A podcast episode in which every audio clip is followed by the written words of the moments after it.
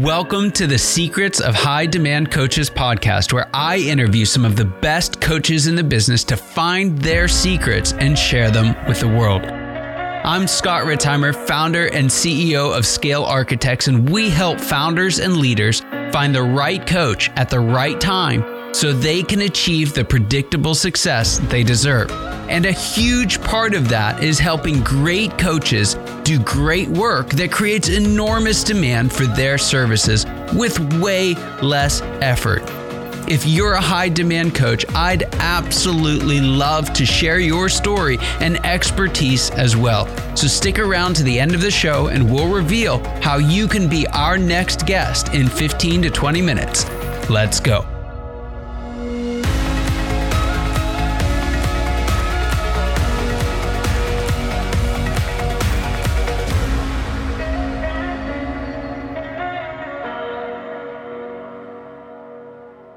Hello, hello, and welcome, welcome once again to the Secrets of the High Demand Coach podcast. And I am here with yet another high demand coach, and that is the one, the only Wayne Barringer. Now, in 2018, Wayne climbed Mount Kilimanjaro, and it is a transformative experience that has changed his focus on leadership and how to help people at work on their climb to fulfillment and success the lessons he learned on that trip up uh, Kilimanjaro helped him to transform a very struggling team uh, from Boeing. Uh, they had a four, 52% employee satisfaction rating, not great, and it was able to turn it around to 89%, which is awesome, in three years.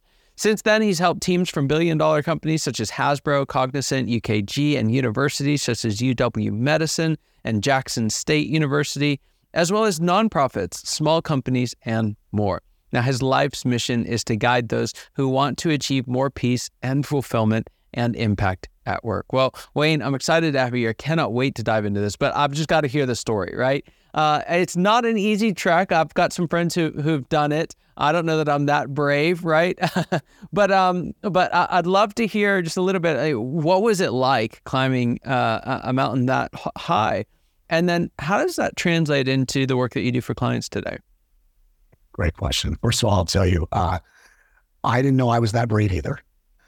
So uh, I had an executive coach when I was at Boeing, and one of the things he did was he took a number of his clients from around the country on a rock climbing trip. So he uh, he put it together. He paid for it. We just had to get there. And I never rock climbed before. I never really even climbed mountains before. And the night before the rock climbing trip, we were all having dinner, a couple glasses of wine. And he, at the end of the dinner, said, Hey, here's some photos of a trip I do every September. Would you like to go to Kilimanjaro? And of course, we all in a landed, uh, not very many barriers state said, Yeah, we'd love to do that. And I woke up the next day and said, What have I just agreed to do? He might be able to tell by my voice, I've got some breathing challenges I've had surgeries on my throat and things. And so all of that started to come in. Like, wow. what have I done? This mountain's 19,000 feet plus. I don't know what I'm doing. Uh, so just know that if you're a little fearful, I believe now that's just your body and your mind. Get me ready. So, um, so we took that, you know, we trained all summer. Uh, I asked 32 of my friends, emailed them and said, Hey, I'm going on this trip. You wanted to go with? What I didn't do is give him a glass of wine before I asked him that question because only one person said yes out of all 32. I coerced my oldest son to go, and uh, another friend of a friend wound up going. So I had four buddies, uh, and then there was four others there. Um, seven day trip, uh, just a phenomenal experience. Very challenging, but it is not like Mount Everest, right? So people don't die going to Kilimanjaro like I think it's one out of ten or something die on Everest, which is just insane. It's a whole that's a whole different level of danger and, and things like that. This is basically a seven day hike where you're sleeping on the ground um, on a mountain in the middle of Africa. It's it's phenomenal. Wow. It's challenging. It's inspiring. It's it's all the things. Wow. I uh, I had a connecting flight once in Salt Lake City, Utah, and just walking across the air uh, airport at 4,000 feet, I was like, so it's uh, you know the hike I think I could do. Even the climbing uh, sounds interesting. Man, just getting used to the elevation has always just it's got the best of me. But so walk me through a little bit. You're standing up on top of uh, of Mount Kilimanjaro. What goes through your your mind at, at, a moment like that? Yeah, I mean, when you're at the top, um, it, it's the most amazing feeling. Let me set the stage for why. You know, you spend six months training. You know about fear and, and anxiety and, and elation and all the things that go with training and anticipating a trip like that. Um, on day three, up the mountain, I turned to one of my friends and said, I think we overtrained. Like, I feel like Superman. This is fantastic. 30 minutes later, I blacked out. I was disoriented. Like I didn't know where I was. Uh, and I, uh, my sense was there was nobody else around me, and I was lost in Africa. Just at the most stressed moment, the head guide of the whole trip showed up, and I was very emotional. Like, oh my god, I'm so glad to see you. Like tears and hugs, and he took my backpack, put it on his back, and said, "Just step in my footsteps, and we'll get to the next camp." An amazing transformative moment. And three days later, the guy with the funny voice and the small airway is at the top of the roof of Africa, is what they call it, the highest mountain on that continent. Yeah. So when you're at the top, having gone through whatever anyone has to go through to get there, uh, just amazing. The most beautiful sunrise you can imagine from an elevation that know we just don't get to see it unless you're in an airplane, really. 360 degrees. Um, the most amazing, you know, bond with the people you climbed with. And those guides that did everything you can imagine to help you get there. Those guys are there too. It's it's just awesome. And well, in business, we often feel, and sometimes in life, like we're in it alone and it's all up to me and all this. That's one of the things I learned on that trip. It's it's not just up to you. Like, yes, I made the hike. Yes, I put my feet in front of the other, but there were a bunch of people without whom I, I wouldn't have a story. I wouldn't have been able to do it. I, I probably would have just passed out up there and who knows what would have happened. So hmm. that's a big lesson is you always got help. You just have to find it or sometimes it finds you. Wow. Wow. So you you come back, you kind of back to the the a little bit of the real world. It's hard to say that anything would be more real than that, but you're back to let's say the the corporate world. And uh, when did it, it start to, to, strike you that some of the things you learned on that trek were going to be applicable, not just on the side of a mountain, but as you're working inside of an organization? Yeah, I think, you know, at that time, I was at Boeing. And when you're in a, a like a W 2 environment, I, have learned now, being, a, a, you know, a consultant and out of my own uh, consulting business, that the mindset of a W two employee, at least for me, was not the same mindset that require is required of me now. Mm. So it took a little bit for some of the real lessons to emerge. Um, but um, some of the initial lessons were even that piece about help. Where like there were times in that big turnaround at Boeing with the it, it was it was not the whole company, obviously. It was one team, a creative marketing team of a few hundred people. And when you're doing a turnaround like that, it can feel like all the pressure's on you. Like you like you can't breathe very well sometimes and all that. And what I learned from that is just look around. There's there's help, there's connections. And sometimes we get in our own way of making those connections. And if you just kind of uh, seek it out, it will find you. And, and that was one of the key lessons. Wow. So fast forward then to today. Uh, you're not in a W two role anymore. You've been helping uh, uh, businesses for a while now. Some very very reputable uh, organizations. What would you say some of the most important work you're doing today for your clients? I think um, I see a lot of companies, teams, and individuals in distress uh, at work, and it's clearly on worse since COVID, or at least it has changed a bit since COVID we're much more tech reliant now. Everything is virtual now, or so much more is virtual now. Uh, we've seen the quantities of work requested of marketing teams increase. Mm. And in some cases, in particular with tech companies, the number of people that get that work done has decreased. So there's a lot of distress. And it's really why I changed the name of my company to the Jaro Group after the Kilimanjaro experience, because this distress is not unlike what I felt, you know, that day that I sort of blacked out on the mountain. All we try to do is take the backpacks off the backs of, of our clients mm. and help them get to where they're trying to go. If they don't use a guide, this is one thing that this is one thing I did know uh, quite a few years ago. And then the other statistic I learned after the Kilimanjaro piece, Harvard Business Review says that 70% of corporate change in America fails. Wow. The greatest economy, some of the greatest companies in the history of the world. And two thirds of the time, we fail trying to make improvement at an organizational level. 70% of the people that attempt to climb Kilimanjaro succeed. So 70% failure, 70% success. What's the difference? Well, the difference on the Kilimanjaro is we had about 30 guides helping us up that mountain. There is no way we could have made it without the 30. There's water, there's food, there's tents, there's all the things for a week.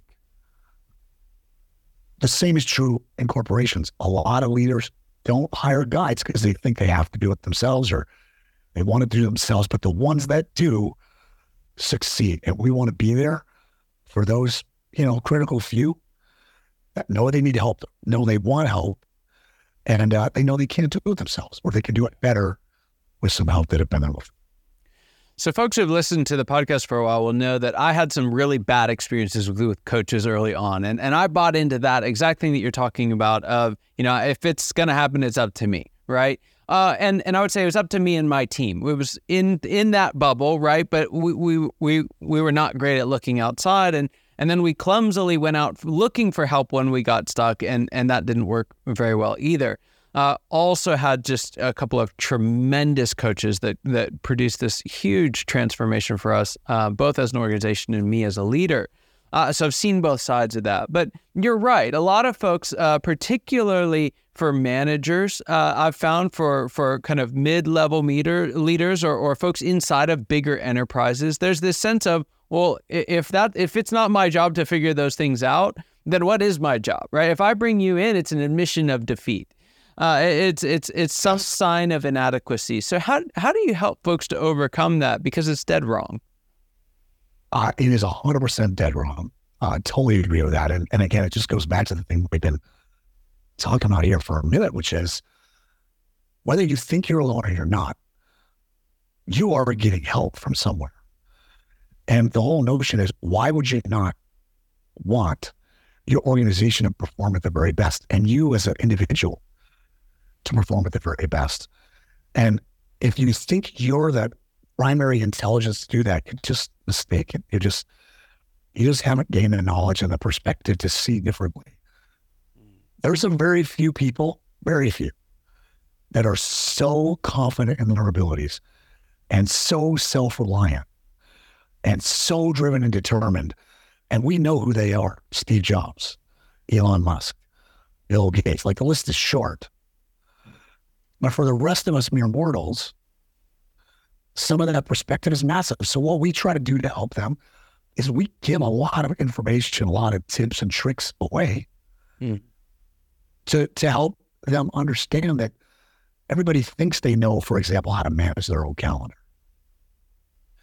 But the very first thing when I ask people, what is your number one challenge? They say, I'm so busy, I don't know what to do with myself. Well, wait a minute, right? So, like, we've come up with a very simple formula. It's called the one, two, three, on your calendar formula that you can eliminate. The average client of ours eliminates four to eight hours of unnecessary meetings a week. That's just with this simple trick. So those are some of the things that we try to help people see without charging anything. And then, you know, with our with our uh, paying clients, with our engaged situations, we go much deeper than them. We we help them save even more time than that. So that's just an example of how people can kind of get out of their own way. We can help them see a broader view. Yeah. It's fascinating to think about it. And, and I've seen the things with some of our clients. And, you know, there's just so much that we're hanging on to that we don't need to be hanging on to anymore. And, and it, it just takes, sometimes it just takes an outside perspective to just shine a light on that for a moment, you, you know, because they, they, these are smart leaders. They're not incompetent people. Owning your calendar is not rocket science, but it's perspective that's missing, right? And someone bringing a coach in from the outside is such a great way of, of, of adding to that. Now, I noticed as I was kind of researching some of the work that you do that uh, you've got this cool um, sense of adding some structure where it's necessary and removing some structure where it's getting in the way, right? So, how do you help folks to kind of understand if they have you know maybe not enough process or or too much system and process and it's getting in the way of their effectiveness yeah absolutely i, I think uh, we see in the marketing space and, and the, the clients that we tend to have more of are the creative that kind of the execution marketing teams because those teams tend to, tend to be bigger they have to deliver and so there's a level of efficiency and impact they have to drive as opposed to just sort of not just strategy but you know being focused on some things that are a little less tangible. Hmm. Uh, we often get asked to come and help, you know, fix a process or our process is broken. And when we do that, when we go in and investigate that through discovery, what we always find, and I certainly found this through the successes and the mistakes that we made at Boeing and with that team, that all process is, is a reflection of the strategy, the structure, and the talent on top of that process. So we always counsel, and, and this is the primary thing that we love to help teams and, and groups do. What is your North Star? What's your organization's purpose for being? What's that that that North Star? What's that one beacon that in confusion, in times of chaos, you can look at it and go, oh yeah, that's the path we're on. If you don't have that, it doesn't matter what your process is, it's going to be wrong. Yeah. The next level is structure. So once you have that North Star, what roles do you need in the organization to achieve that North Star? Not people's names. That's another thing we, we see people do is we say, uh, they say, oh, we need to reorg. Well, you can help us do that. Well, why do you need to reorg? Well, I just want to move Johnny over here into Susie's role. Okay, why? Right? Like people are just they're they're stuck on the familiar, which is a very human yeah. trait and characteristic. So if you can look at the structure without names, just the roles and the outcomes you need from those roles, yeah. now you've got the framework that you need. And then you can look at the talent and put the best people, not just everybody in your group, but the best people for those new roles into those roles and then find out where you have gaps and do some teaching, do some coaching, provide some skills that some of the other folks don't yet have so they can maybe fill those rooms. And then where you can't, you need to sometimes supplement from the outside. So then underneath that's process and then tools. But if you don't have those top three, you're not going to have the right processes or tools. So this idea we, we call it heads to hats right this transition of you know p, you know the person wearing the hat to the actual hat that we need worn and and what i found is one it's really hard to think that way isn't it right especially when you're not used to thinking that way you know and, and even if you watch a team during a session i'm sure you've seen this as well like they'll start with a bunch of names and they're like, well, no, what we really need is their roles. What what are, what are we looking for? And they'll go to roles, and then you'll go to like, let's execute on this, and they'll go right back to names again. You know, it's just it's this habitual human, like you said, thing. But what I've found makes that process hard are the conversations that happen between where we are, heads based, right, uh, people based, to we've actually got people in the right seats with the right hats on, and and and when, where I see org chart endeavors fail is that we won't step into those conversations. Is that something that you've seen as well? Yeah, I just love the way you said that. Absolutely. I, I think the whole notion of, you know, leaders, and especially leaders today, want to be servant leaders. They want to be connected to their teams. They almost want to caretake their teams. And when you caretake, they become family, and they become family. You don't you don't get rid of them. You don't, you know. We always talk about a continuum. And that continuum on one end is this idea of caretaking, which is almost what people first has become, which is the needs of the people and the most important thing, regardless almost of the business. So it's an extreme. Very few people are on this extreme, but many, many people are toward this side. The other side is high performance. And the extreme side of that is sort of this autocratic, you know, working at highest level of efficiency and, and those sort of things. Very few people today are over here either. But we see people toward either end. And what we try to help them do is see that there's a sweet spot. If it's one to 10, between four, five, and six, where you want to kind of be most of the time. Certainly, we want to care about people. We want to support people. And if the business isn't performing, people aren't going to have roles and they're not going to be fulfilled. So that's, I, I, love your point, And, and we talk about this all the time. And this is the, kind of a, the model that we try and use. Yeah. That caretaker, it goes straight to the heart of the issue, does it? You know, it's, it's, and because you know servant leaders it's fascinating. You'll see and uh, it, the, someone will sit there and they'll look over at the high performance autocratic and and pride themselves on not being that. And, and then if we're not careful we'll end up hiding behind that servant leadership thing. And and being a servant leader is not shying away from difficult conversations that's right. right being a servant leader is actually stepping into those difficult conversations because you know it's right for for the team Oh, 100%. yeah. We're, we're, we're, poke, we're stepping on some toes here, Wayne.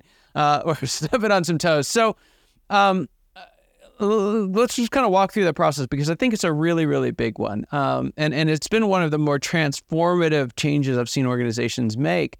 I'd love to hear when it comes time to have some of those conversations. Uh, what what are some ways that uh, maybe what are some ways that we do that wrong, and, and what are some ways that we can do it right? I think the biggest way that I used to do it wrong, and I would just be the first to raise my hand, is that you go into it with a sense of anxiety and confrontation. Mm. As a leader, this person, uh, in my mind, is not doing their job. That frustrates me because I have to have this conversation in the first place. I just want it to be autopilot. Why can't you do what you're supposed to do? Right? Like, that's all the junk that goes on up here. And if that's what you allow yourself to go into the conversation with, it's it is doomed from the start. If you can go into it with a completely different mindset, and, and this takes some some personal work at uh, before, right? Like what we always start by asking clients, who is the leader you want to become? Mm. And almost every every prospect or client says, "Wow, I've never thought about that. I've thought about the titles that I want and the promotions that I haven't got yet and the money that I want to make. That has nothing to do with the person inside you that's going to come in times of good or times of challenge. Who is that leader you want to become? And if you can do some of that work and understand some of the techniques of being balanced and in the moment, then you can go into those hard conversations and be a caretaker and a high performance leader at the same time. Just because you want high performance does not mean we're shaking our fingers at people. It is accountability with, you know, this mentality instead of this mentality. So that's one of the best ways that I've learned is is you don't want to be that person. Yeah. And and we're always regretful when we let ourselves slip into that. So it just takes practice and sort of, you know, hypothetical muscle building uh, to be able to enter it with that notion of, hey, Here's what we said we were going to do. Here's what we did and didn't do. Here's how I'm going to help you get it done. And then you're going to be able to do it yourself. Yeah. Oh, I love that. I love that. It's so easy to jump straight into oh, that's their problem, right? I'm dealing with their problem, and and if we don't check ourselves before we walk through the door, it, yeah, uh, is wonderful, wonderful advice in there. All right, so here's a question I like to ask everyone, uh, and it, it's this: what is the biggest secret that you wish just wasn't a secret at all? What's that one thing that you wish everybody out there listening or watching today knew? Man, that is a great question. I would say that for me, the biggest secret that I never knew uh, until I started doing this work and really started diving into how do you help people and, and things that helped me is this notion that you don't always have to be hyper competitive and then frustrated when things don't work out. That you can be intense about what you want to accomplish and be balanced about the outcome mm-hmm. and be balanced about the people around you as opposed to putting some people here and some people here. So, this notion of balanced perspective and intensity and detachment from the outcome, we've all always heard that.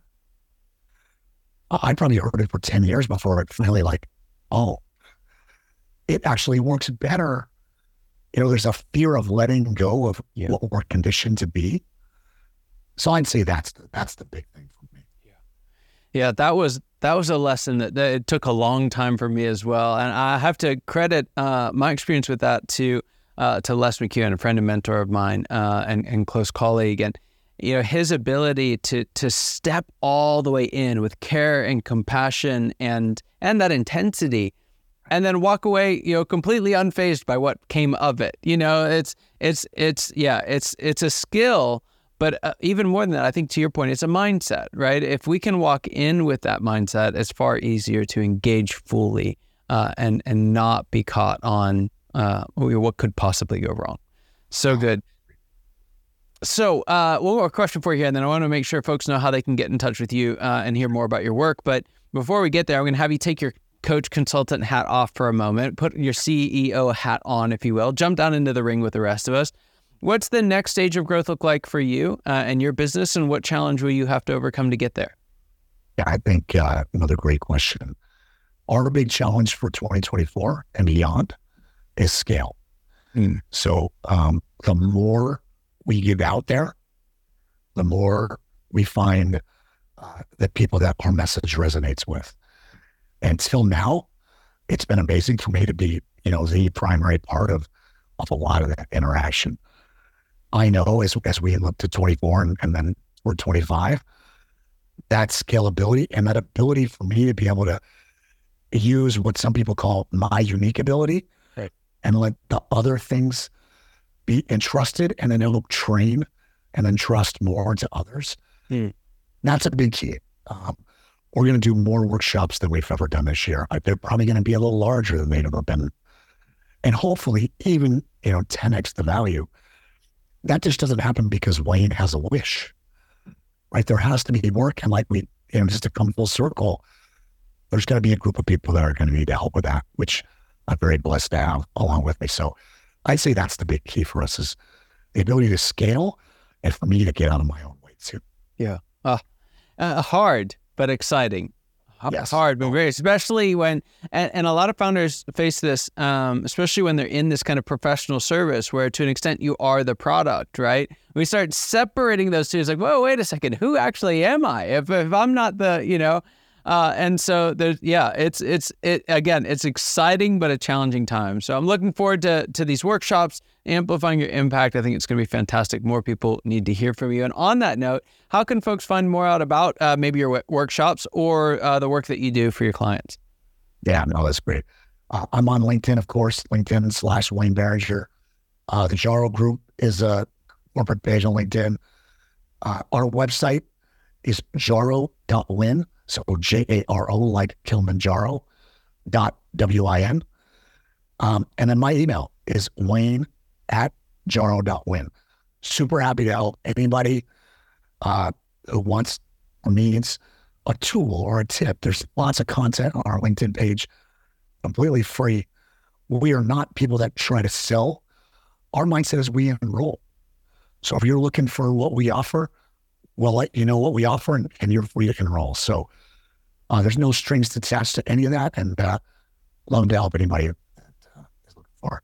Fantastic. Well, Wayne, just a phenomenal conversation. I so enjoyed it. There's so much richness and depth in there. Thank you so much. And for those of you watching and listening, you know your time and attention mean the world to us. I hope you got as much out of this conversation as I know I did, and I cannot wait to see you next time.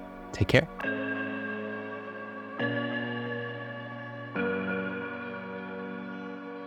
Scott Ritzheimer here. Thank you so much for listening to the Secrets of High Demand Coaches podcast. If you are a successful coach, consultant, or advisor who's built a strong book of business and would like to be on the program, please visit go.scalearchitects.com And if you got something out of this interview, would you share this episode on social media and just do a quick screenshot with your phone and text it to a friend or post it on the socials? If you know someone who'd be a great guest, you can tag them on social media to let them know about the show. And make sure you include the hashtag high demand coaching.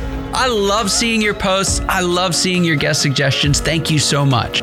We are regularly putting out new episodes and content. To make sure you don't miss any of those episodes, go ahead and subscribe now. Your thumbs up, your ratings, your reviews, they go a long way to help us promote the show, and they mean a lot to me and my team. If you want to know more, you can go to our website, www.scalearchitects.com, or you can follow me or the company on LinkedIn, Facebook, or Instagram.